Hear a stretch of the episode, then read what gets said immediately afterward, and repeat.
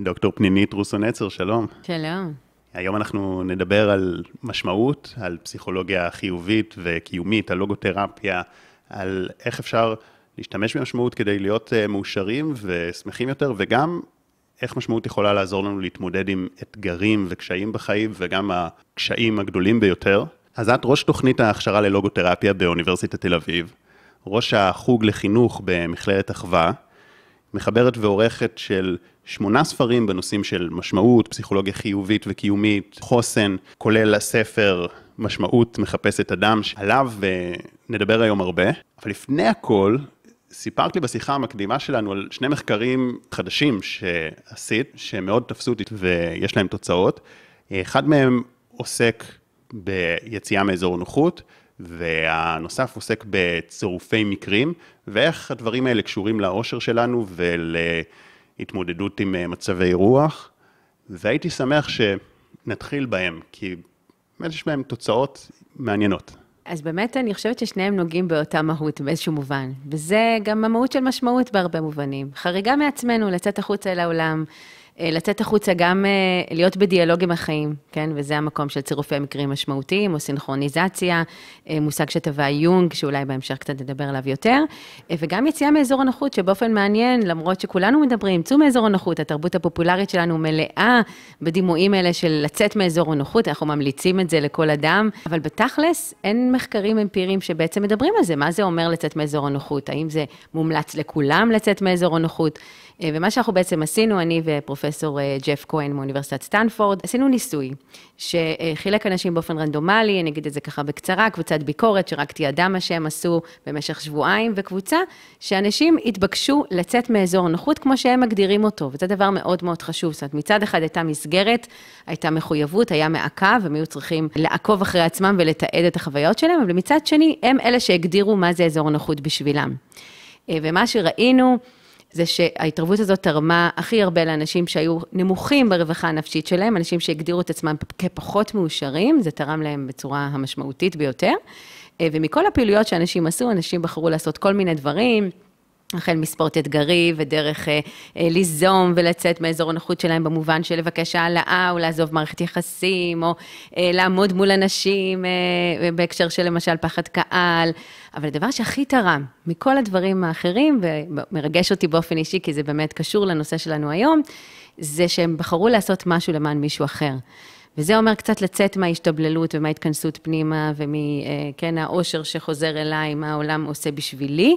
ולצאת החוצה למען מישהו אחר, וזה יכול להיות תרומה קטנה, זה יכול להיות אפילו לחייך למישהו זר ברחוב, וכלה בלתרום שיער או להתנדב, זה מה שנמצא ככה הכי תורם מבין האחרים, אחד הממצאים המעניינים שעלו. כן, זה באמת מתקשר להרבה נושאים שניגע בהם היום. אפשר להתחיל משאלה כדי להיכנס לנושא. מהי משמעות, ולא רק מהי משמעות, אלא מה המשמעות של משמעות, למה אנחנו צריכים את זה, זאת אומרת, מה, מה האתגרים שאנחנו מתמודדים איתם בחיים, שהמשמעות עוזרת לנו, איך היא תורמת לאושר. כן, אה, שאלה גדולה, נכון? כן. אה, שאלה, שאלת השאלות, אה, אפילו ככה, קמי בספר מיתוס, המיתוס של סיזיפוס מתחיל עם זה, למה לא להתאבד, כן? זאת שאלת היסוד הבסיסית ביותר, זו לא שאלה ששמורה לאליטיסטים או פילוסופים, זו לא שאלה פריבילגית, אלא שאלה בסיסית קיומית. אם אני לא יודעת מה שלי, מה הסיבה לקום בבוקר אפילו, אז הרבה פעמים מאוד קשה לי אה, לתפקד. זאת אומרת, זו באמת שאלה מאוד מאוד יסודית של החיים. אה, ואני רוצה קצת באמת לעשות סדר, ככה, מה, כמו ששאלת, what is the meaning of meaning, מה המשמעות, מה המשמעות של המשמעות. וחלק מהעניין זה באמת להבין שמשמעות היא תמיד דבר שחורג מעצמו. גם המשמעות של כיסא או שולחן, הרעיון שלו תמיד חורג מהדבר עצמו, וזה זה, זה הרעיון של גם של משמעות, זה תמיד דיאלוג ביני לבין העולם. בין מי שאני כאדם ייחודי וחד פעמי, לבין המציאות והרגע החד פעמי והייחודי שלא יחזור לעולם באותו רגע. גם אם נשב פה שבוע הבא באותו מצב בדיוק, זה לא יהיה אותו דבר. ולכן, אם אני מתחברת למקום שאולי נרחיב עליו אחר כך, בכל רגע ורגע יש פוטנציאל למשמעות. זה תלוי בנו אם אנחנו נבחין בו. ואני עכשיו רוצה לעשות סדר במה זה משמעות. ובעיניי זה ממש מפה מושגית שיכולה לעזור לנו אה, להבין את עצמנו יותר טוב, לעזור לאחרים. אז אני אוהבת להסתכל על זה כמו יהלום, שיש לו כמה ממדים. כל אחד מהם תורם בפני עצמו, ובכל אחד מהם אנחנו יכולים ממש כמו מערכת אקולייזר, להגביר את הווליום או להפחית את הווליום ולהבין את עצמנו טוב יותר. אז המרכיב הראשון זה מרכיב יותר קוגניטיבי. שזה שאלת הפשר, נכון? ילדים, השאלה הראשונה ששואלים עם התפתחות השפה, זה למה. אנחנו רוצים להבין את העולם סביבנו, להבין את מקומנו בעולם. תחושה של פשר, תחושה של סדר, של המשכיות, התחושה שאני חלק ממשהו גדול ממני, שיש איזשהו רצף בין עבר, הווה ועתיד. במצב של טראומה למשל, יש קטיעה של הרצף הזה, ואנחנו צריכים להבנות מחדש את הנרטיב, את הסיפור שלנו. אנחנו יודעים את זה להבדיל גם מארגונים, ארגון שלא יודע את הלמה שלו, שאין לו את תחושת הפשר, הרבה פעמים זה ארגונים שמתפרקים. אני הרבה פעמים אומרת, גם בחינוך למשל, אם אנחנו עוזרים לילדים לעשות עבודת שורשים, גורמים להם להבין מה השורשים שלהם, מה המקורות שלהם, מה הערכים שלהם, או עם מסע לפולין למשל, אם עושים אותו נכון. אז אלו דרכים שיכולים לעשות באופן פרואקטיבי את יצירת הסדר והרצף הזה. לעזור לאנשים לבנות את הנרטיב, את הסיפור שהם מספרים לעצמם, באופן קוהרנטי יותר. אז הפשר זה הנרטיב?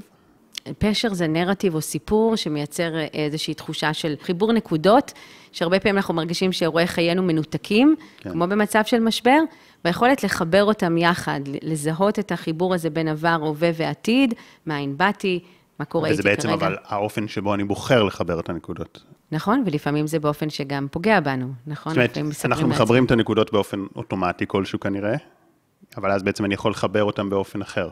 באופן בדיוק, שמיטיב יותר איתי, כי לפעמים הסיפור שאני מספרת לעצמי, אני כל כך מאמינה לו, שהוא הופך להיות המשקפיים שדרכם אני רואה את המציאות. ממש פילטר שהוא מלוכלך לפעמים, שזה סיפור שסיפרו לי על עצמי, או סיפור קורבני לפעמים, שאני מקרבן, שאני מספרת לעצמי, על עצמי. וזה הרבה פעמים יכול להוביל למקומות שהם אה, פחות בריאים. כן, האמת שמטאפורה של נקודות היא מאוד יפה, כי זה באמת, יש לנו כל כך הרבה אירועי חיים ומקרים, ואנחנו יכולים לבחור את הקו ואת נכון. הצורה שמתוך הנקודות האלה, זה פשוט אוסף של נקודות של פיקסלים שאנחנו יכולים לחבר אותם נכון. בצורה כלשהי, אז זה בעצם הפשר, את אומרת. נכון, וזה מאוד יפה הרעיון של פיקסלים שאמרת, כי אם אתה זוכר, פעם היו את התמונות האלה שצריך ללכת אחורה בשביל לראות את התמונה שיוצאת החוצה מ... כביכול זה, זה רצף נקודות חסרות פשר, נכון? המון המון פיקסלים כן. כאלה. או באשליות תפיסתיות לפעמים אנחנו רואים את זה. אבל לפעמים מישהו יכול לעזור לנו לראות שיש פה עוד משהו שלא ראינו קודם, או רגע לקחת צעד אחורה ולצאת מהתמונה ולזהות שיש פה חיבור של משהו גדול יותר, שאני לפעמים מפספסת כן. אם אני בפנים. כי בעצם, זאת אומרת, כל דבר, אם ננתח אותו לגורמים, גם אותי, כן? אם אני אנתח את, אוקיי, מה, מה אני, אני היד שלי, אני האצבע שלי, אני השיער שלי, אני המחשבות שלי, אז אני, אם אני אנתח את זה מספיק לגורמים, אז אין לזה שום משמעות, כי זה, זה כלום, נכון. זה לא שחר, זה... אבל אז בעצם הפשר זה סוג של ה... אוסף הנקודות שאני בוחר לחבר זה, ולהגדיר כן. אותו כמי אני, מה הסיפור שלי? זה התמונה הגדולה, זה להבין גם מה מניע אותי, מה הערכים שלי, מה חשוב לי, מה האבנים הגדולות שלי בחיים. כי ממש כמו שאתה אומר, שאנחנו לפעמים מפצלים את הדברים, אנחנו חיים בעידן התמחויות, בעוד שבעבר, תחשוב על תרבות שמאנית, או ככה קלאסית, מסורתית, תסתכלו על האדם השלם. תסתכלו על, ה, על הרוחני, על הקוגניטיבי, הרגשי, החברתי, כל ההיבטים שלו. היום אנחנו בעידן פוסט-מודרני שאין אמת אחת והכל הולך מצד אחד, ומצד שני יש לנו ממחה כף יד, מומחה אף אוזן גרון. זאת אומרת, האדם מפוצל לאין ספור חלקים, ואז אנחנו מאבדים את התמונה המלאה, כי אני זה לא הכבד שלי, אני זה לא הדיכאון שלי, אני דבר הרבה יותר שלם. אנשים כמהים היום שיסתכלו עליהם כמהות שלמה. וזה מה שקצת הולך לאיבוד במקום הזה שאנחנו מפצלים. ואז איך בן אדם שנגיד פיטרו אותו מהעבודה, ועכשיו הוא בלחץ, איך הפשר עוזר לו? אז הפשר, תכף גם אני אחבר את שני המרכיבים האחרים, כן. אבל הפשר עוזר לי להבין מה שם חשוב לי, מה הערך שלי, שהוא היה יכול לקבל ביטוי במקומות אחרים. למשל, כשיש לי מודעות למקורות המשמעות בחיים שלי, ויש לי כמה מקורות, כן? יש לי כמה סלים, אז אה, אם אני לא תלויה רק בדבר אחד, אז מערכת המשמעות שלי לא קורסת. אני אתן דוגמה. למשל, אנשים שאומרים, כל המשמעות שלי זה הילדים שלי. ואז הילדים עוזבים את הבית, וכל מערכת המשמעות שלי קורסת. מי אני בלי הדבר הזה? או אם כל המשמעות שלי זה העבודה שלי, זה הסיפור שלי, זה הזהות שלי, זה הערך המרכזי שלי, שם אני מבטא את עצמי, את היצירה שלי, את התרומה שלי, ואז אני יוצא לחל"ת, או מפטרים אותי, או אני יוצא לפנסיה, והכל קורס. מי אני, מה אני, כן? צפה ועולה השאלה הזאת, מי אני, מה אני, זאת שאלה של פשר. אבל אם אני מבינה, או יש לי כמה מקורות משמעות, גם למידה והתפתחות אישית, גם התנדבות, גם, עוד מקורות שאני יכולה לשאוב מהם, זה הופך להיות מנגנון פיצוי גמיש, שמאפשר לי למצוא משמעות גם בעוד מקורות. כי הערך הזה, למשל ערך של נתינה, ערך של יצירה, ערך של ביטוי, לא משנה מה הערך, יכול לקבל כמה ביטויים שונים. ולכן דרך פשר, דרך להבין מה מניע אותי, שאולי נמצא בעבודה עכשיו, אבל יכול להיות במקומות אחרים, בהקשרים אחרים, מאפשר לי הרבה פעמים אה, לחבר את הנקודות. יפה. בואי נבין באמת מה עוד המרכיבים. כן. כן. אז המרכיב השני הוא מרכיב יותר מוטיבציוני. וזה המקום של, אם תרצה, אני אוהבת להגיד את זה, זה גם מה מאיר אותי בבוקר ומה גורם לי גם לי לא לישון בלילה. זאת אומרת, זה הדבר הזה שנותן לי תחושת כיוון בחיים. הנאה בעין, כן. מזיז אותי. זה תחושה של תכלית, של purpose, מה שנקרא. אם הראשון זה making sense, כן, להבין את החיים שלי, פשר. השני, זה תחושה שהחיים שלי נעים לכיוון מסוים. אני אומרת את זה... שזה, אני חושב, שיותר אינטואיטיבי שחושבים על משמעות. נכון. זה ההגדרה נכון. היותר ראשונה שקופצת. נכון, נכון. בדרך כלל חושבים על תכלית, אנחנו חושבים על הלמה שלנו, כמו שניטשה אמר, אה, וכמובן ויקטור פרנקל מצטט אותו אפילו באושוויץ, כשיש לשם מה, כל איך אפשרי. זאת אומרת שיש לנו איזושהי מטרה שהיא בעלת ערך עבורנו, אנחנו מוכנים לשאת קושי, סבל, תסכול. אבל כשאין לנו מטרה, אנחנו מרגישים שאנחנו נעים ונדים, אה, מה שנקרא drifters בעולם, אין לנו תחושה של כיוון, ואז אנחנו מזפזפים בין כל מיני דברים שמבטיחים לנו מבחוץ. אבל חשוב לי פה לעשות רגע הבחנה בין תכלית לבין מטרה. כי לפעמים אנחנו קושרים את החיים שלנו לכל מיני מטרות. אנחנו אומרים, אם רק אני אסיים את התואר, אם רק אני אסיים את הפרויקט, אם רק המשבר הזה ייגמר, אם רק ילדים יעזבו את הבית, אם רק אני אצא לפנסיה, תמיד יש איזה אם רק כזה. ואז אנחנו מגיעים אליו, עושים את ה-V הזה, ומרגישים תחושת ריקנות מאוד גדולה. זה כמו איזה בועת סבון שמתפוגגת, או היי זמני, כן, אנחנו מתרגלים. אחד מהמנגנונים הבולטים אה, של האדם זה שהוא יצור סטגלן לטוב ולרע. בהקשר השלילי זה שומר עלינו, בהקשר החיובי זה פוגע בנו. כי יש לנו היי זמני, ואחר כך אנחנו מתרגלים, ומה שריגש אותנו קודם כבר נלקח כמובן מאליו. ולכן, אם אנחנו קושרים את החיים שלנו רק למטרות הקטנות, לאורך זמן זה לא מחזיק מעמד. אנחנו מרגישים שאנחנו במרדף בלתי פוסק. וזה מה שאנחנו רואים הרבה פעמים ברשתות החברתיות סביבנו, בפרסומות שמוכרות לנו, אם רק תקנו את החופשה הזאת, המכונת כביסה. זה לא, לאורך זמן זאת לא התכלית שאני מדברת עליה. תכלית אומרת שיש משהו גדול יותר, שאני לא בהכרח מגיעה אליו, אבל זה משהו שמשחרר אותי גם ליהנות מהדרך. כי יש משהו שמארגן את החיים שלי, משהו שנותן לי תחושה של מצד אחד פשר, ומצד שני תנועה קדימה אליו. ותכלית זה משהו שהוא לא נמדד, פרנקל מוסיף אה, ככה מימד מאוד חשוב, בהצלחה או כישלון. כי מטרה אומרת, הצלחתי, לא הצלחתי. אם הצלחתי, אני בהיי, אם לא הצלחתי, אני בדאון. סולם המשמעות אומר שאפשר למצוא משמעות גם אם הצלחתי, גם אם אני במקום בריא של מימוש, אבל גם במקום של סבל וקושי. Mm-hmm. גם בזה וגם בזה יש משמעות. ולכן הסולם הוא לא הצלחה או כישלון, אלא מה שנקרא סולם המאמץ או סולם המשמעות. עצם זה שאני חותרת לקראת משהו שהוא תכלית עבורי, נניח אתה, חשוב לך לגעת באנשים, להשפיע על אנשים, אני מניחה, זה נראה כמו איזו מטרה או תכלית כן. שמניעה אותך, אז זה יכול לבוא לידי ביטוי בכל מיני דרכים.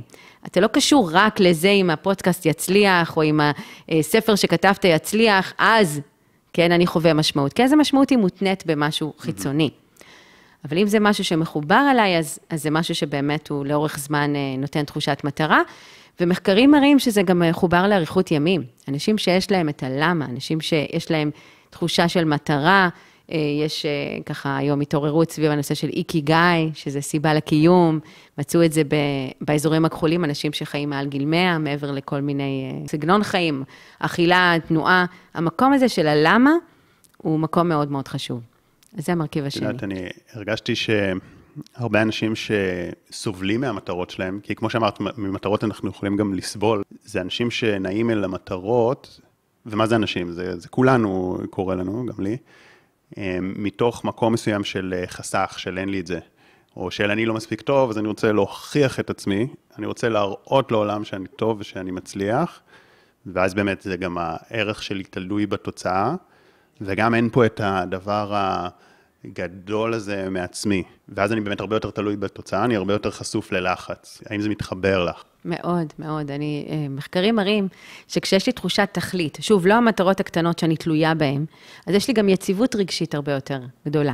זאת אומרת, גם כשקורים דברים בחוץ שמערערים אותי, עדיין יש לי איזושהי תחושה של משהו שלם יותר שמניע אותי בחיים. אז אני לא, אה, מה שנקרא, אה, מעורערת, או באיזה רכבת הרים רגשית, מהדברים החיצוניים. כי התכלית היא גם בעצם, היא לקראת משהו, היא לא, היא לא חסך במשהו, אלא פשוט יותר ממשהו? היא יותר ממשהו והיא מוציאה את עצמי, אותי אל העולם. כי לפעמים המטרות הן נורא אני למול עצמי. או רק אם זה יקרה, או זה יקרה, או זה יקרה, אז המשמעות הופכת להיות תלויה במשהו חיצוני. אבל התכלית מוציאה אותי החוצה לעולם, והיא אומרת, זה הדבר הגדול שאני ככה מכוונת את חיי אליו. כאילו אני מנסה להבין, אמרת זה מרכיב מוטיבציוני, אז לכולנו יש גם מוטיבציה של תכלית, נגיד גם שאני עושה את זה עכשיו בפודקאסט, או לא רק פודקאסט, את כל העשייה הזאת, ועובד כל היום על הדברים האלה. Mm-hmm. אז יש לי מן הסתם מוטיבציה של תכלית, אבל מעורבות שם עוד מוטיבציות. כן, אז נכון. שגם כזה של מטרתיות, ושאני רוצה להשיג, וזה שאני לא חושב שזה רע, כן, אבל באמת המינון. ואז איך אני יודע לזהות מתי אני מחובר לתכלית שלי, ומתי אני עכשיו במטרה שהיא לא תכלית. אז את יודעת, עלתה לי באמת המחשבה הזאת של האם זה מתוך או לקראת משהו, גם לחץ הרי זה סוג של מוטיבציה חזקה מאוד, כי אני לחוץ, אז האם לחץ יכול להיות תכלית, או שזה בהכרח לא? שאלות מאוד מעניינות. אני חושבת שלחץ הוא לטווח קצר יכול להזיז אותי. יש, יש בספרות בכלל המחקרית, מדברים על מטרות התקרבות ומטרות הימנעות. יש מטרות שאנחנו רוצים להתקדם אליהן, ויש מטרות שאנחנו רוצים, כן, שלא יהיה לי את זה ואת זה. זאת אומרת, איזשהו, דווקא להתרחק.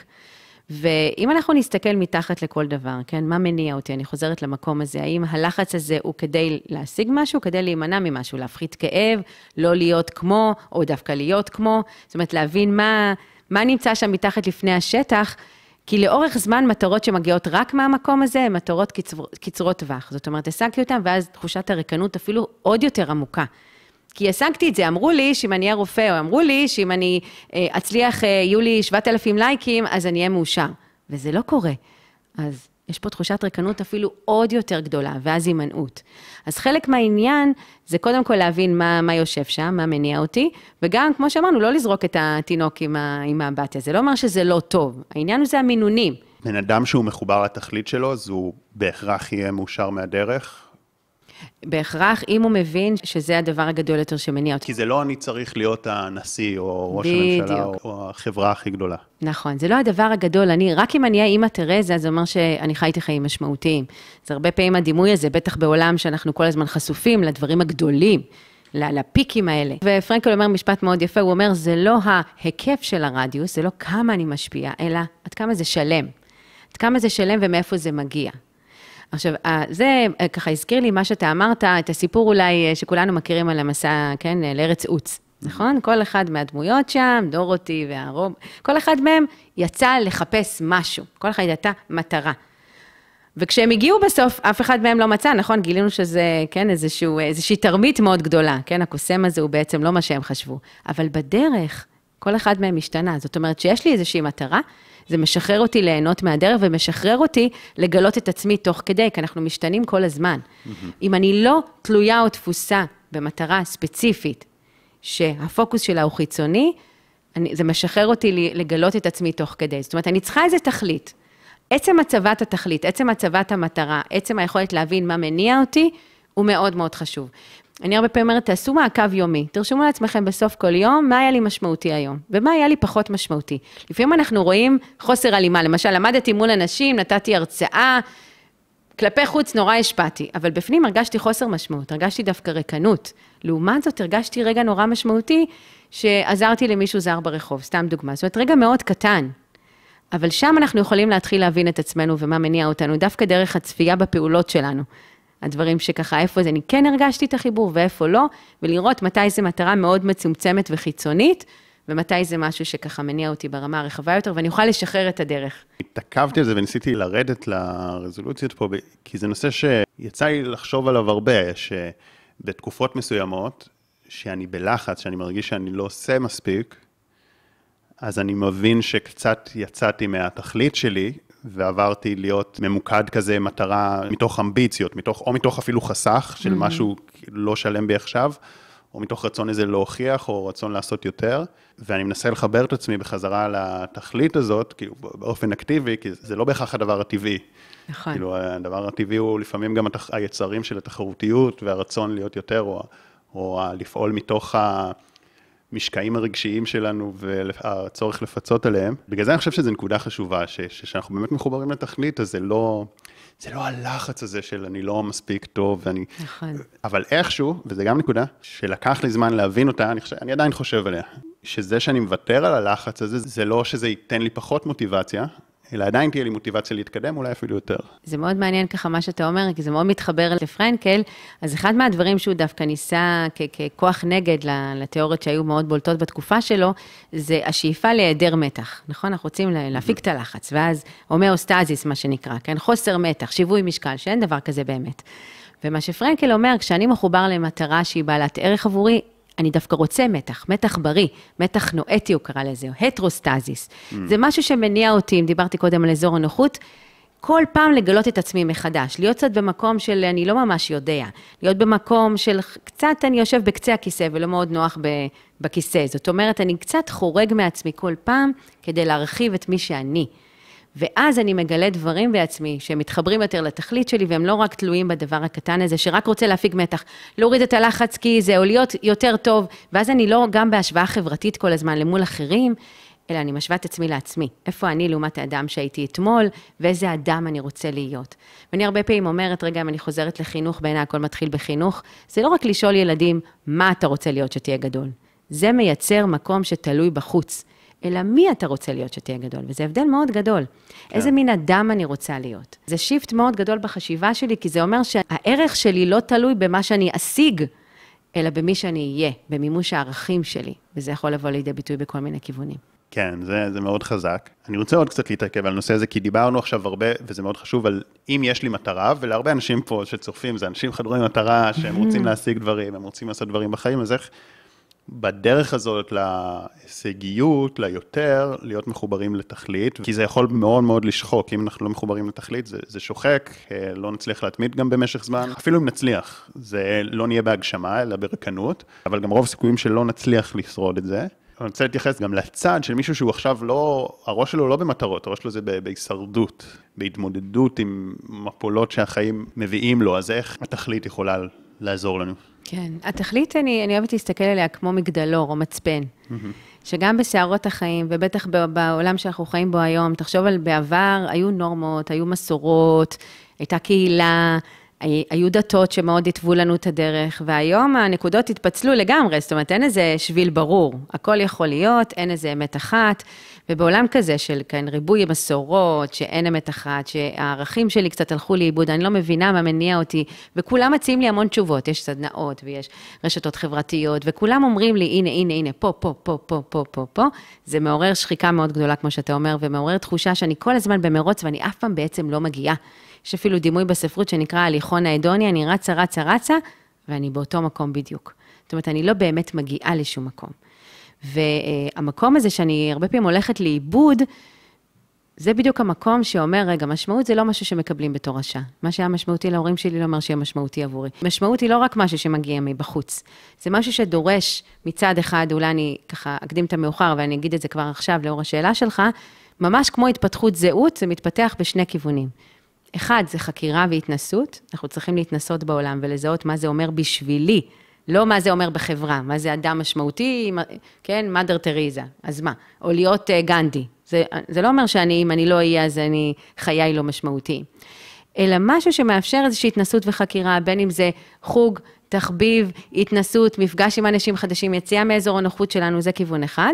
והכיוון השני זה מחויבות. כך מתפתחת זהות וכך גם מתפתחת משמעות. ואם אני כל הזמן רק בחיפוש, זה הופך להיות לא בריא. אני כל הזמן בחוץ, בחוץ, בחוץ, אני לא מתחייבת. אבל אם אני מתחייבת מוקדם מדי, בלי להבין ולברר מה זה בשבילי, מה זה התכלית שלי ומתי אני חיה חיים של אחרים, חיים שמצפים ממני, אולי החיים שההורים שלי ציפו ממני, אולי החיים שנחשבים או לא נחשבים, אז זה באמת מאוד שוחק, כי אין שם חיבור למה שאני באמת. כן, את יודעת, חשבתי על זה הרבה, שיש אה, המון משותף בין תכלית, האספקט הזה של משמעות, לבין אה, אהבה זוגית. Mm, מעניין. בזוגיות, אז יש את התשוקה, הרצון להתנסות, אה, להיות הרבה אנשים שמושכים אותנו, mm. הרבה אנשים שעושים לנו קליק. Mm-hmm. והרבה אנשים גם שיש לנו פוטנציאל אמיתי איתם.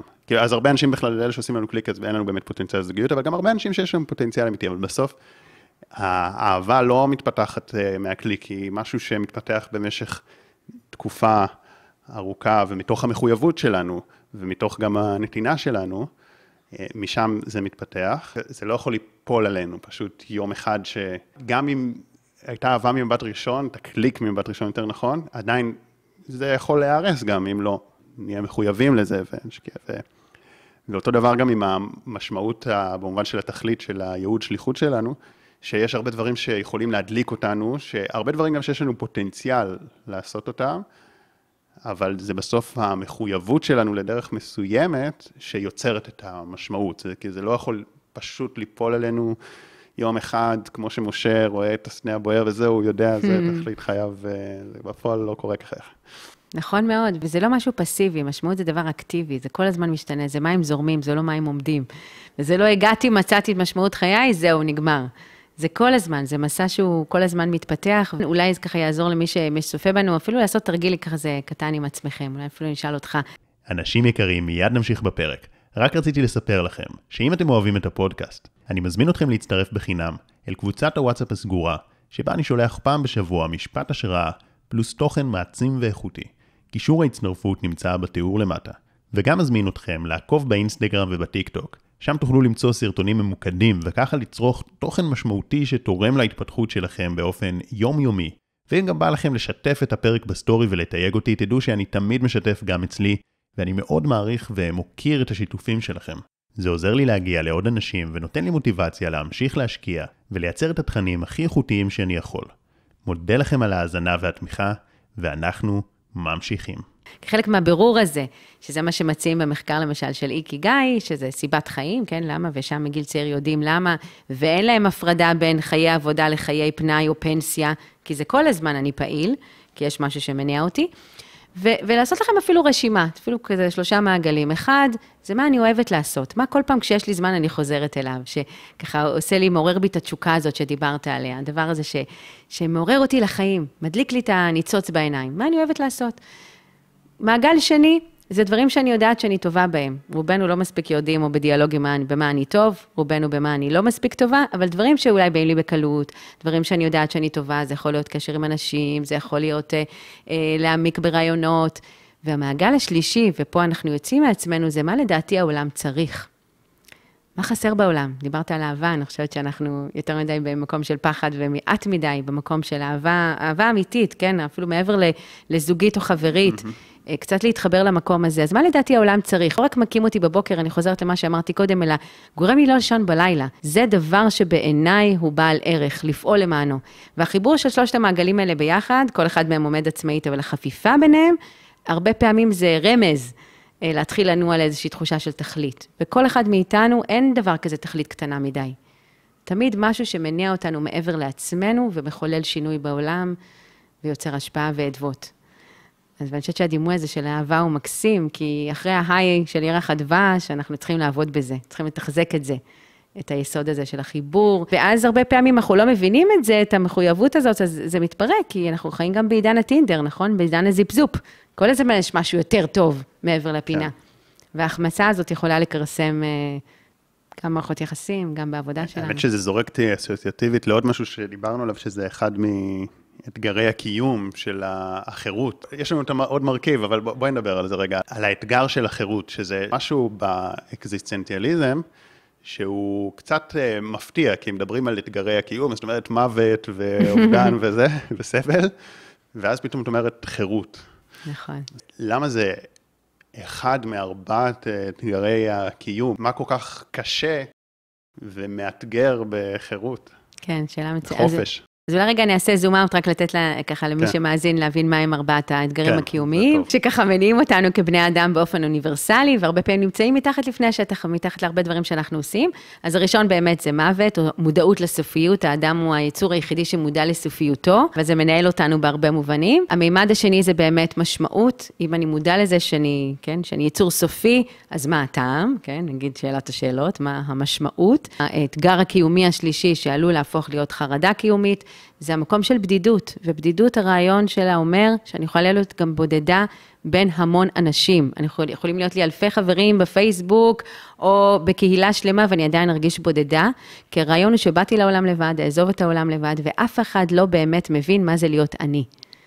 משהו, גם האנשים הקרובים ביותר, אם אני אסביר להם את החוויה שלי, תמיד יהיה משהו שילך לאיבוד. וזה המקום הזה של הבדידות הקיומית, שהרבה פעמים נמצאת מתחת לפני השטח, והמרכיב הרביעי זה באמת אה, מה שהזכרת, וזה המקום הזה של באמת אה, חירות, שהוא באמת מאוד מפתיע, כי חירות נתפסת לנו כמשהו נורא חיובי. אנחנו גם חיים בעידן של חופש מאוד גדול. אבל פרנקל מזהיר אותנו שלצד פסל החירות בחוף המזרחי, צריך שיהיה פסל האחריות בחוף המערבי. ובימים אלו בונים אותו דרך אגב. וואלה. אה, כי חירות בלי אחריות היא מסוכנת, היא שרירותית, היא מובילה אותנו להדוניזם, היא מובילה אותנו לניהיליזם, היא מובילה אותנו לניתוק מהחיים. כי מה שבעצם חירות אומרת, וזה מאוד מפחיד, לא סתם, כל הספרות הקיומית מלאה, למשל אריך פרום, ברעיון הזה של אה, המנוס מחופש, כן? הבריחה מחופש, אנחנו בורחים מחופש. החל מזה שמגיל צעיר אנחנו ממלאים לילדים את היום, רק כדי שלא ישתעממו. וכלה ברגעים שאנחנו פתאום בחופש, או פתאום בלי משהו שכל הזמן ממסך את זה, ופתאום אנחנו מבינים את כובד האחריות.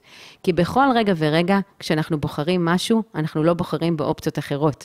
בחרת בבת זוג מסוימת או בן זוג מסוים, בחרת במקום עבודה מסוים, לא בחרת בכל האפשרויות האחרות. ובעולם של פומו, בעולם שיש שפע אפשרויות, כן, פרדוקס הבחירה, זה נורא מפחיד. כי ברגע שבחרתי במשהו אחד, יש מוות של כל האפשרויות האחרות, ואני לוקח על זה אחריות. וזה מעורר הרבה פעמים תחושת אשמה. זה מעורר רצון לברוח מכובד האחריות, וזה דבר שהוא מאוד מאוד מפחיד אותנו. ולכן אנחנו או נמנעים מלבחור, אנחנו חיים כזה בבין לבין בזיפ זופ, בעודף הזה, בלעבור מדבר לדבר, מדבר לדבר בלי להתחייב, או שאנחנו יותר מדי נמצאים במקום הזה של האחריות, ולא רואים את גם את האפשרויות בחירה שלנו להיות גם מישהו אחר. ואני אולי אזכיר פה, דיברת על אקזיציונליזם, אז uh, המהות של אקזיציונליזם אומרת, קיום קודם למהות, וזה דבר, רעיון מאוד עמוק. שזה אומר שבניגוד אולי לבלוט, שיהפוך להיות אלון, גור חתולים, שיהפוך להיות באופן בלתי נמנע חתול, האדם יכול בכל רגע נתון לבחור להיות אחר, וזה מאוד מפחיד אותנו. אז ברגעים למשל של חוויות משנות חיים, אנחנו פתאום רואים את, את הפוטנציאלים האפשריים. אני יכול לבחור להיות מי שהייתי, אני יכול לבחור לקמול, יכול לבחור לספר לעצמי את אותו סיפור, ואני יכול לבחור להיות אחר. וזה מאוד מפחיד, יש בזה המון המון אחריות, כי אנחנו במושגים הקיומיים co-create את המציאות שלנו, אנחנו יוצרים במשותף את המציאות שלנו, בעצם הבחירות שלנו. תחשוב אפילו אתה נוהג ברכב, בכל רגע נתון אתה יכול לעשות את זה. עוד הוגה אה, קיומי מאוד מפורסם שאומר, מה שמפחיד אותנו, שאנחנו ורטיגו, כשאנחנו עולים למקומות גבוהים, זה לא הגובה, זה עצם זה שאני יכול לקפוץ. זאת אומרת, יש לי את, גם את המימד הזה, שהוא גם מאוד הרסני בתוכנו. זאת אומרת, עצם היכולת לבחור, החופש לבחור, מייצר, כן, כל בחירה שלנו מייצרת ממש כמו איזה כדור באולינג, המון המון השלכות בקיום שלנו. אז אנחנו מעדיפים או לא לבחור, או להגיד לעצמנו שזה לא אנחנו, כן? זה ככה אני, או ככה המציאות, לא בחרתי. אז uh, המקום הזה מאוד מאוד uh, מנהל אותנו הרבה פעמים.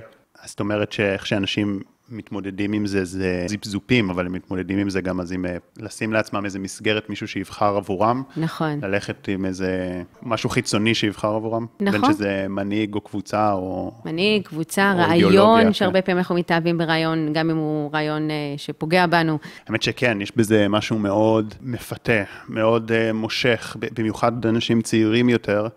לחפש את האידיאולוגיה או את הרעיון הקוהרנטי שכולל את כל הדברים ויודע להסביר את כל העולם בצורה מושלמת ואיך צריך להתנהג. חוויתי את זה בגיל צעיר יותר, ואני רואה גם הרבה חבר'ה צעירים שמאוד מחפשים את התמונה השלמה הזאת.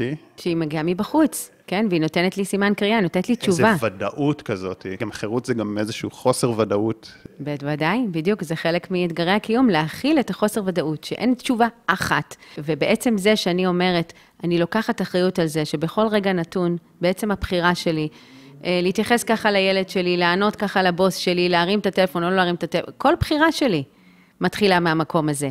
ולהבין שאני לוק... צריכה לקחת על זה אחריות, זה כבד משקל, מה שנקרא. כי אני יכולה להגיד, לא, זה לא אשמתי, בחרו בשבילי, או להגיד, כן, יש איזשהו רעיון שמנהל את החיים שלי, אבל ברגע שאני מבינה שאני עוצרת את חיי, בעצם הבחירות שלי, ולוקחת על זה גם אחריות ומחויבות, זה לא פשוט, ולכן זה אתגר קיומי. מה מציעים האקזיסטנציאליזם? מה... להכיר בזה קודם כל. האקזיסטנציאליזם מדברים הרבה על המקום הזה של חיים אותנטיים, שיש בהם מידה מסוימת של חרדה, אבל חרדה בריאה, יש בהם דריכות, יש בהם ערנות, יש בהם קבלה של המוות כחלק מהחיים, או הסופיות, קבלה של איך אני בעצם אה, מתווה את הדרך שלי, קבלה של בדידות שהיא מייצרת אחר כך אינטימיות, זאת אומרת, היכולת שלנו לנוע לחיים מלאים ואותנטיים יותר, מתחילה מקבלה של ה-limitations שלנו, כן? של המגבלות שלנו. ולהבין שכן, בכל בחירה שלנו יש אחריות, ואני יכול גם להיות אחרת בכל רגע נתון.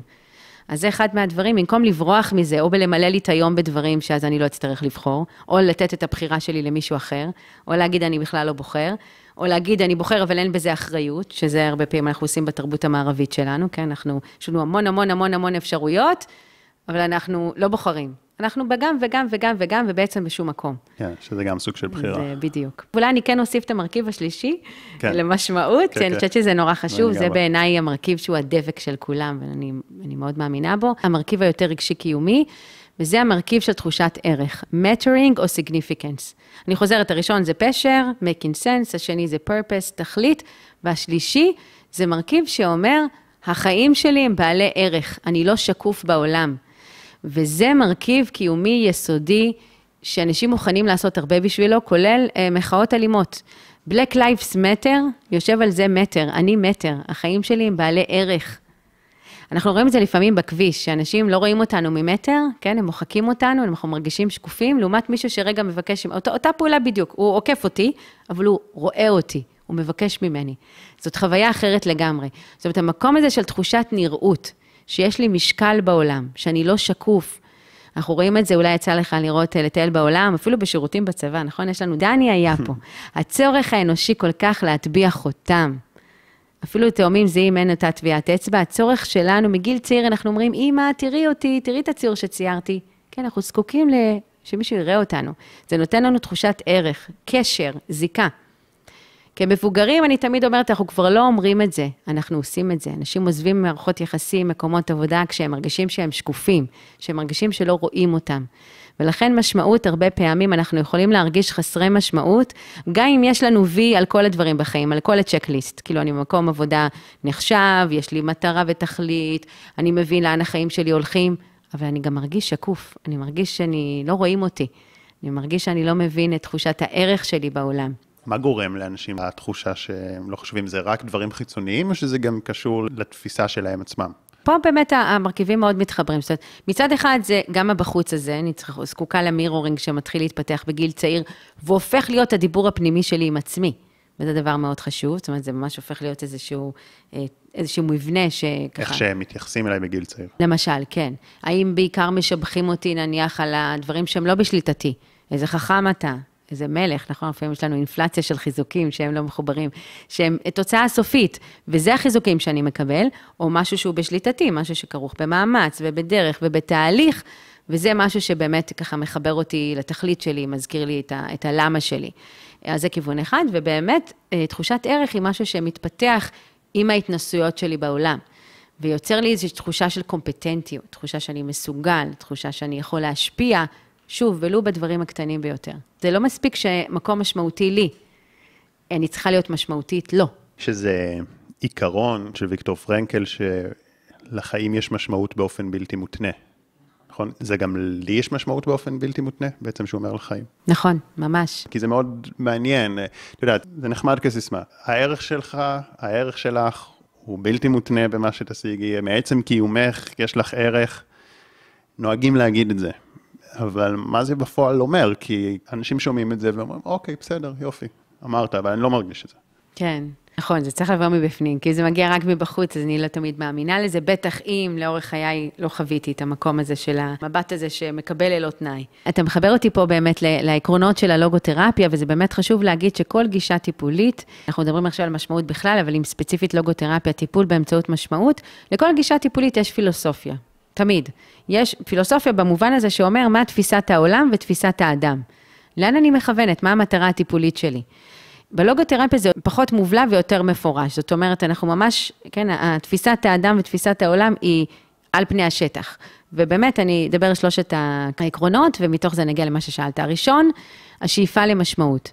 כל אדם באשר הוא אדם שואף למשמעות, ופה פרנקל הולך כנגד אנשים שבעיקר היוו את תקופתו, שזה פרויד ואדלר, הוא עבד עם שניהם ופרש. הוא אומר, השאיפה העמוקה ביותר של בני אדם היא לא השאיפה לכוח, על האדלר, ולא השאיפה לעונג, על הפרויד, מה שנקרא.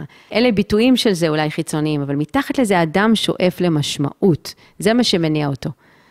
למען משהו שהוא לא הוא עצמו. והשאיפה הזאת יכולה לעורר הרבה פעמים תסכול קיומי ורי קיומי, כן? אם מצד אחד האדם שואף למשמעות, מצד שני אין איזה אמת אחת, אין איזה משמעות אחת, ואז אנחנו הרבה פעמים מתעורר תסכול שהוא טבעי. לאורך זמן הוא יכול להוביל לרי קיומי שהתוצאות שלו הן פחות בריאות. אז זה מרכיב אחד, השאיפה למשמעות. המרכיב השני, כמו שציינת, זה שהחיים, העולם משמעותי ללא תנאי. יש משמעות ללא תנאי. ופה הוא קצת פורש מהאקזיציונליזם, שאומר אנחנו ממציאים משמעות, והוא אומר לא, אנחנו מוצאים משמעות, וזה דבר מאוד מאוד חשוב, זה הבדל קריטי. אנחנו מגלים משמעות. החיים משמעותיים לא רק בתנאי שאני אקבל ציון כזה או אחר, שהכאב הזה יסתיים, שיהיה לי את זה, שיהיו לי ילדים, ש... הרבה פעמים אני שומעת אנשים שיש להם הסכם כזה עם החיים, כן? אם אני, יהיו לי ילדים, אז החיים שלי יהיו משמעותיים. אם אני אהיה בפוזיציה כזאת או אחרת, החיים שלי יהיו משמעותיים. פרנקל אומר, לא, בואו נעשה היפוך, לא מה החיים חייבים לי, כן? מה אני מצפה מהחיים, אלא מה החיים מצפים ממני. החיים שואלים אותי שאלות, והתשובות שאני נותנת, הם מה שמבנים את המשמעות שלי. כי כמו שאמרתי קודם, משמעות, אה, פוטנציאל המשמעות קיים בכל רגע ורגע בחיים שלנו, זה כמו גלי רדיו.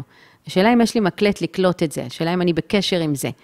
אז זה המקום הזה של החיים משמעותיים ללא תנאי, וכאקט טיפולי, היכולת להחזיק את זה עבור מטופל, שגם אם אתה כרגע לא רואה את זה, אתה עמוק בתוך הבור, אני מסוגלת להחזיק את זה עבורו כמטפל. מה שנקרא, זה ממש גישה טיפולית שיש לה שתי רגליים. רגל אחד זה להיות איתו עמוק בתוך הבור. בפנומנולוגיה, בחוויה החיה שלו כרגע. אבל רגל שנייה זה במרחב הפוטנציאל, במרחב הבחירה שלו, מרחב התקווה. אני מסוגלת להחזיק לו את המקום הזה שהחיים משמעותיים ללא תנאי. גם אם כרגע אתה לא רואה את זה, גם בתנאים הקיצוניים ביותר, החיים משמעותיים. והעיקרון השלישי אומר, חירות הרצון. רגע, אמרת פה משהו מאוד מאוד גדול. זה חוזר על עצמו במובנים שונים.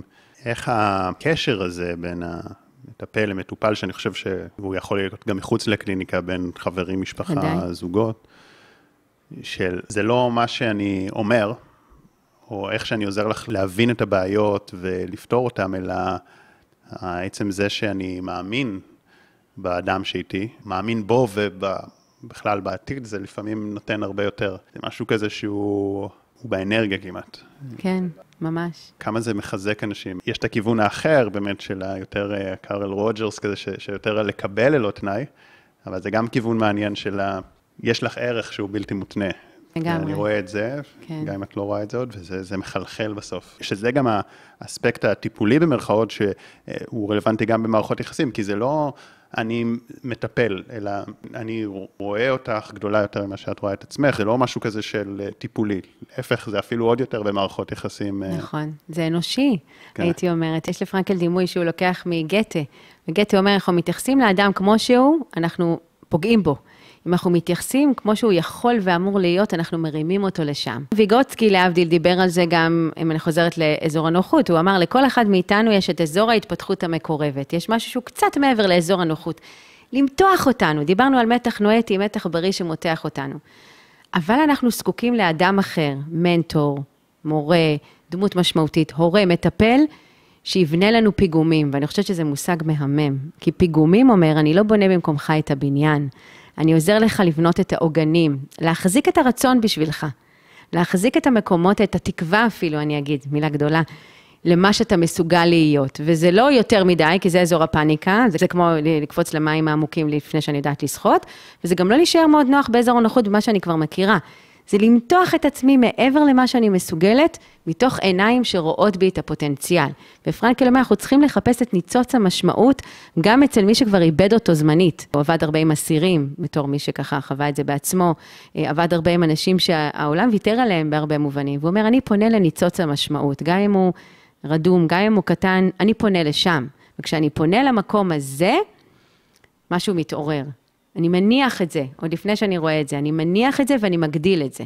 לשם אני רוצה לפנות, לא למקום הנוכחי שלו, אלא קצת מעבר. כן, אם היינו יכולים אה, להחזיק את זה עבור כמה שיותר אנשים, כמה שיותר מהזמן, אני חושב שזה אחת הגישות היפות לחיות בהן.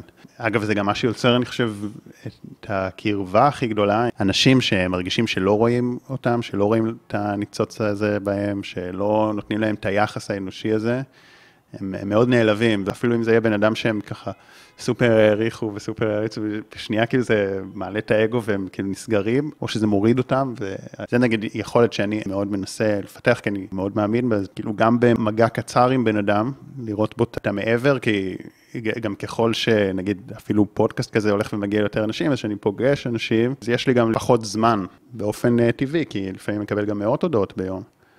כאילו, אני. מאוד מנסה לראות ה... זאת אומרת, גם בלי זמן, שברור שזה הרבה יותר קשה, עדיין לראות את הניצוץ הזה. כמובן, אבל במערכות יחסים קרובות, ש, שזה עיקר החיים שלנו, אנשים שאנחנו מכירים, זה, זה מאוד uh, משמעותי. זה לא, זה לא קל תמיד להחזיק את זה, אבל לא, זה מיומנות לא שאני חושב ש...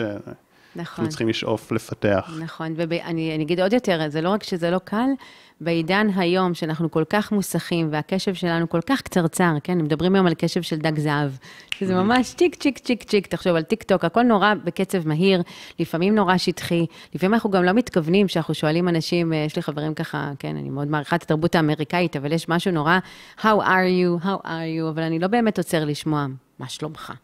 אני שואלת, כי זה לעשות וי כזה נימוסי.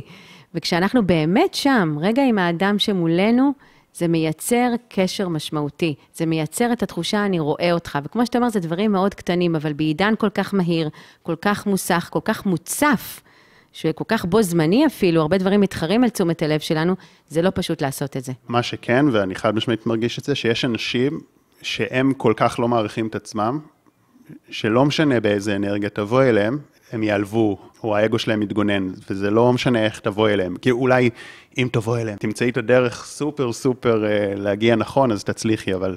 זאת אומרת, וזה גם, אני חושב שכן, גם כל בן אדם צריך לקחת אחריות גם, כי מהצד שלנו כאנשים שמתקשרים, אנחנו רוצים לפתח את המיומנות הזאת של לראות את הניצוץ באנשים, אבל מהצד השני גם כל אחד צריך להחזיק את זה עבור עצמו, ולא להיות תלוי באיך שאחרים נכון, רואים אותו, וגם לא כולם סופר יעריכו אותנו, וזה בסדר, וגם לא כולם יקדישו לנו את הזמן, או יתלהבו מאיתנו, וזה נכון, בסדר. נכון, נכון, נכון, לגמרי. לא צריך להיעלב מזה, או להיפגע, בדרך כלל אנשים לא עושים בכוונה. נכון. פשוט עסוקים בחיים שלהם. זה חוזר למה שקצת אמרנו קודם, זאת אומרת, זה מצד אחד היכולת שלי לא לפעול מהמקום, מה, מהבחוץ. כי אם אני כל הזמן מה שמכתיב לי זה הבחוץ, ההתפעלות של בחוץ, ואני פחות מחוברת לעצמי ומבינה מה מניע אותי ומה עושה לי, כי כל הזמן השיח שלי זה מה יחשבו, מה זה, אני תלויה בהדהוד של הבחוץ, אז זה משהו שהרבה פעמים לאורך זמן באמת יכול להיות חוויה מאוד מאוד מרוקנת. אני אגיד שאפילו רשתות חברתיות בנויות על המקום הזה של ההדהוד. תחשוב על לייק, קומנט ושאר, אלה מנגנונים של משמעות, הם מנגנונים שמהדהדים את הנראות שלנו בעולם.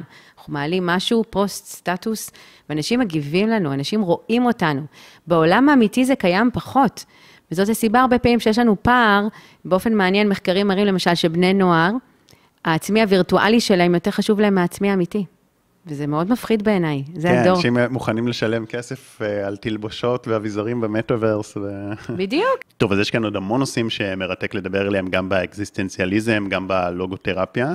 הייתי רוצה לגשת לחלק של מה עושים עם זה, מה שאנשים יגדירו יותר מעשי, אני, אני חושב שכל מה שדיברנו זה סופר אה, מעשי, כי זה, זה המהות, זה הדבר המשמעותי יותר, זה, זה מחלחל פנימה, אבל יש כל מיני...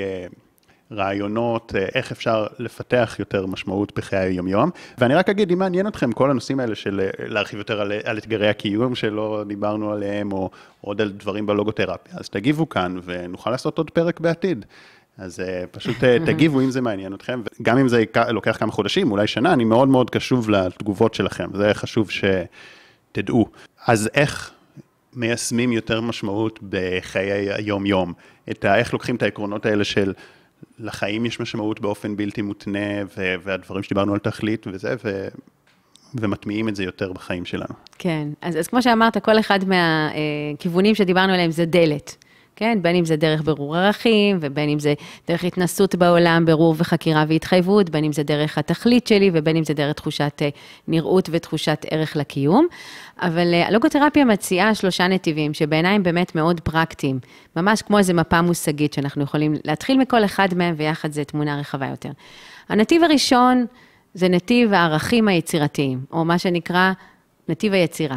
נתיב היצירה אומר שאנחנו יכולים לחוות משמעות על ידי נתינה שלנו, יציאה מעצמנו לעולם, יצירה שלנו.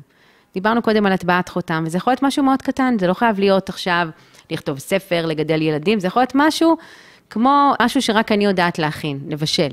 יצירה זה יכול להיות איזושהי תרומה של ביטוי של הייחודיות שלי בעולם. זה נתיב אחד. אז אני מזמינה אתכם, תחשבו ככה, במהלך היום שלכם, משהו אחד שאני יכולה לעשות היום, שהוא ביטוי של הייחודיות שלי. כי כמו שהתחלתי ואמרתי, כל אחד מאיתנו הוא ייחודי וחד פעמי. אין עוד מישהו שהיה או יהיה כמונו, אז מה הביטוי של הייחודיות שלכם בעולם? שם אנחנו יכולים לחוות משמעות. דרך אגב, שלושתם הם ביטויים של חריגה מעצמי, זה אף פעם לא אני בתוך עצמי, אלא תמיד אני יוצאת אל העולם. אז הנתיב השני זה נתיב החוויה. אם היה לנו זמן אפילו לשמוע כל אחד, ככה מי שצופה בנו, ספרו על רגע משמעותי בחיים שלכם, רוב האנשים היו מדברים על מערכות יחסים. היו מדברים על רגע משמעותי של שיחת נפש אולי, או רגע בטבע, או יצירת אומנות, או מוזיקה. זה רגע שהעולם נגע בנו. ורגע כזה, רגע משמעותי, אומר מה ברמת החוויה, מה אני, לא רק מה אני נותנת לעולם, אלא מה אני מקבלת מהעולם, במובן הזה. אז זה יכול להיות יצירת אומנות, זה יכול להיות מוזיקה, זה יכול להיות טבע, זה יכול להיות יחס אמיתי, אנושי, אותנטי, אז גם שם אנחנו יכולים למצוא משמעות. אז שוב, תחשבו על היום שלכם, על השבוע שלכם, איפה אתם יכולים להכניס את המקומות האלה של חוויה ושל יצירה. כי יכול להיות לנו הרעיון הכי גדול בעולם, של השליחות שלנו, אבל אם זה בעצם נשאר במחשבות, בדיוק. זאת אומרת, זה לא משמעותי, זה ה... כאילו, המשמעות יכולה להיות בכאן ועכשיו בעצם, או שמשמעות היא גם משהו שהוא...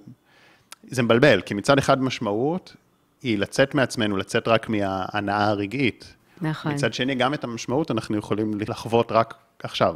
נכון. חלק מהעניין זה באמת לחיות את זה. משמעות היא לא רעיון פילוסופי, או רעיון מנותק, שיום אחד, אם יהיה לי זמן בפנסיה, אני אתחיל להגות בו, ובינתיים אני במרוץ הבלתי פוסק.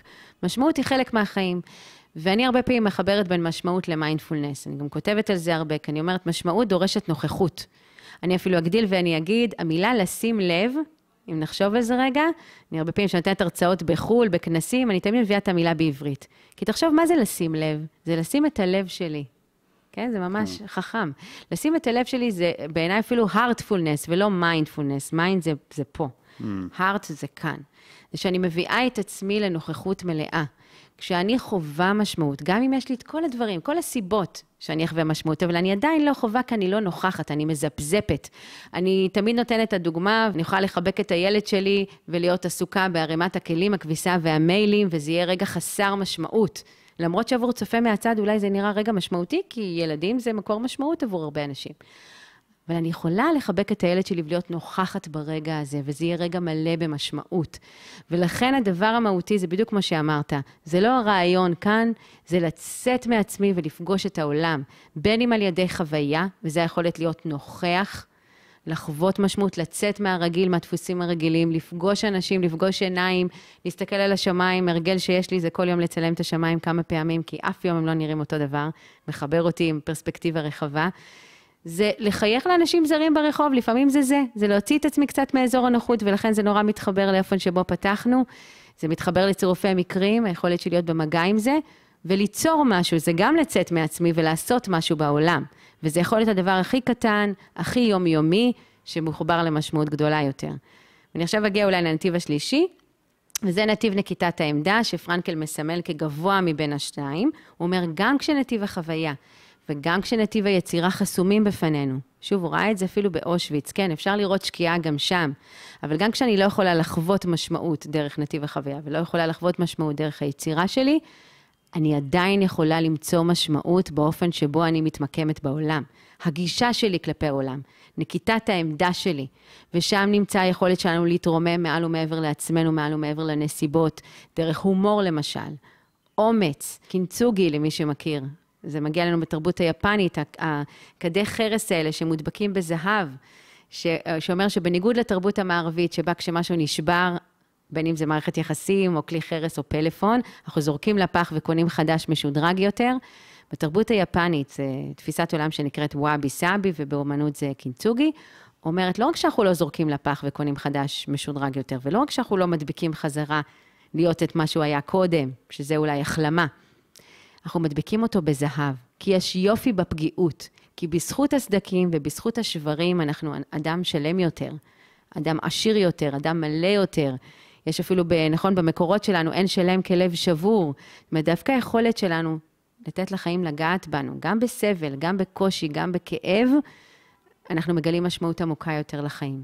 אז אלה שלושת הנתיבים, ואם אני, אני אחבר ככה למודל שאני פיתחתי, שיושב על ככה תיאוריות עכשוויות, גם של הפסיכולוגיה החיובית, שיש בה התפכחות מהמרדף החיצוני, והבנה שאנחנו לא יכולים לאלץ את עצמנו להיות מאושרים. כי באופן פרדוקסלי, ככל שאנחנו רודפים אחריו יותר, ככה אנחנו הופכים להיות יותר מדוכאים, יותר חרדים ויותר בודדים. אנחנו מגדילים את, ה, את הדיכאון, חרדה, אובדנות, בדידות. אבל כשאנחנו מייצרים את היום שלנו, כשאנחנו מתעדפים מלמטה למעלה, מבינים מה חשוב לנו, מה האבנים הגדולות, מה נותן לנו רווחה נפשית, מה נותן לנו משמעות, ובונים ככה את היום שלנו, את השבוע שלנו. אני תמיד אומרת, תסתכלו ב-to-do list שלכם, תסתכלו ביומן. איפה הולך הרוב הזמן שלכם, האנרגיה שלכם, של המשאבים הכי יקרים שיש לנו בחיים? האם הם הולכים לדברים שבחברה זה נחשב, או דברים שאני חייבת, מוכרחה, צריכה, או האם אלה דברים שנותנים לי משמעות? אם אני יכולה לקחת אחריות לעשות את הדבר הזה, זה חוזר למקום הזה שמשמעות זה לא משהו פסיבי, זה לא משהו שמחכה לי על פסגה של הר, זה לא משהו שנותנים לי מבחוץ, אלא משהו שאני לוקחת עליו אחריות, זה משהו אקטיבי. אז אני אפילו מפנה את השאלה למי שמקשיב לנו. אם הייתם יכולים לחשוב על החיים שלכם כיותר משמעותיים היום, הם כבר משמעותיים, אבל מה, אם הייתם חושבים על מה גורם להם להיות יותר משמעותיים, מה הייתם מכניסים לחיים שלכם? מה הייתם עושים פחות אולי? מה הייתם עושים יותר? מה זה היה אומר על מערכות היחסים שלכם, על המקומות שאתם משקיעים בהם את הזמן ואת האנרגיה שלכם, ואיך אתם יכולים לבנות שבוע, יום, חודש, שיש בו את אותם מרכיבים שנותנים לכם משמעות בחיים ברמת היצירה, החוויה ונקיטת העמדה. זה התעדוף. לשים קודם כל את האבנים הגדולות, ואז יש זמן או פנאי לכל הדחוף והדברים החיצוניים, לחצץ והחול, במשל הידוע. אבל אם מתחילה רק בדברים שחייבים, אין מקום לאבנים הגדולות, לדברים שבאמת נותנים לי משמעות, לדברים שבאמת חשובים לי בחיים. ויש מחקרים שמראים מה קורה כשאנשים מבצעים את התרגיל הזה כשהם מתעדפים? כן, אז הם באמת מחקרים אה, שלי, שותפים שלי וגם אה, בעולם, כי הכלי הזה תורגם אה, כבר לכמה שפות. בעצם אומרים שכשאנשים מתעדפים משמעות בחיים שלהם, אז הם חווים יותר הכרת תודה, יותר רווחה נפשית, יותר חוסן, פחות סימפטומים דיכאוניים, פחות רגשות שליליים. מצאנו את זה גם בקרב בני נוער, מצאנו את זה גם בקרב אוכלוסיות שונות, בגילאים שונים. זאת אומרת שאני מתחילה בלמה שלי, שאני מבינה מה הערכים שלי, אבל לא מספיק רק המודעות, אלא גם חיה את זה, מתרגמת את זה לפעולה, זה מה שמייצר את הצמצום בין intention לאקשן, בין זה שאני יודעת, אבל לא חיה ככה, ואז אני יכולה לפתח חרטות. או בין זה לבין שאני רק פועלת על אוטומט ולא מבינה למה אני עושה את זה. ודרך אגב, זה יכול להתחיל גם, מה שנקרא, מתוך uh, כוונה, או מתוך בחירה שלי, אני בוחרת לתעדף את האבנים הגדולות, וזה גם יכול להגיע ממקום שבו אני מזכירה לעצמי למה אני עושה את מה שאני עושה. למשל, אם אני עושה משהו שפחות נעים לעשות, אני מטפלת בהורה מבוגר, או בילד, שלא תמיד כיף להחליף חיתולים, או לרוץ אחריו, או כל מיני דברים אחרים.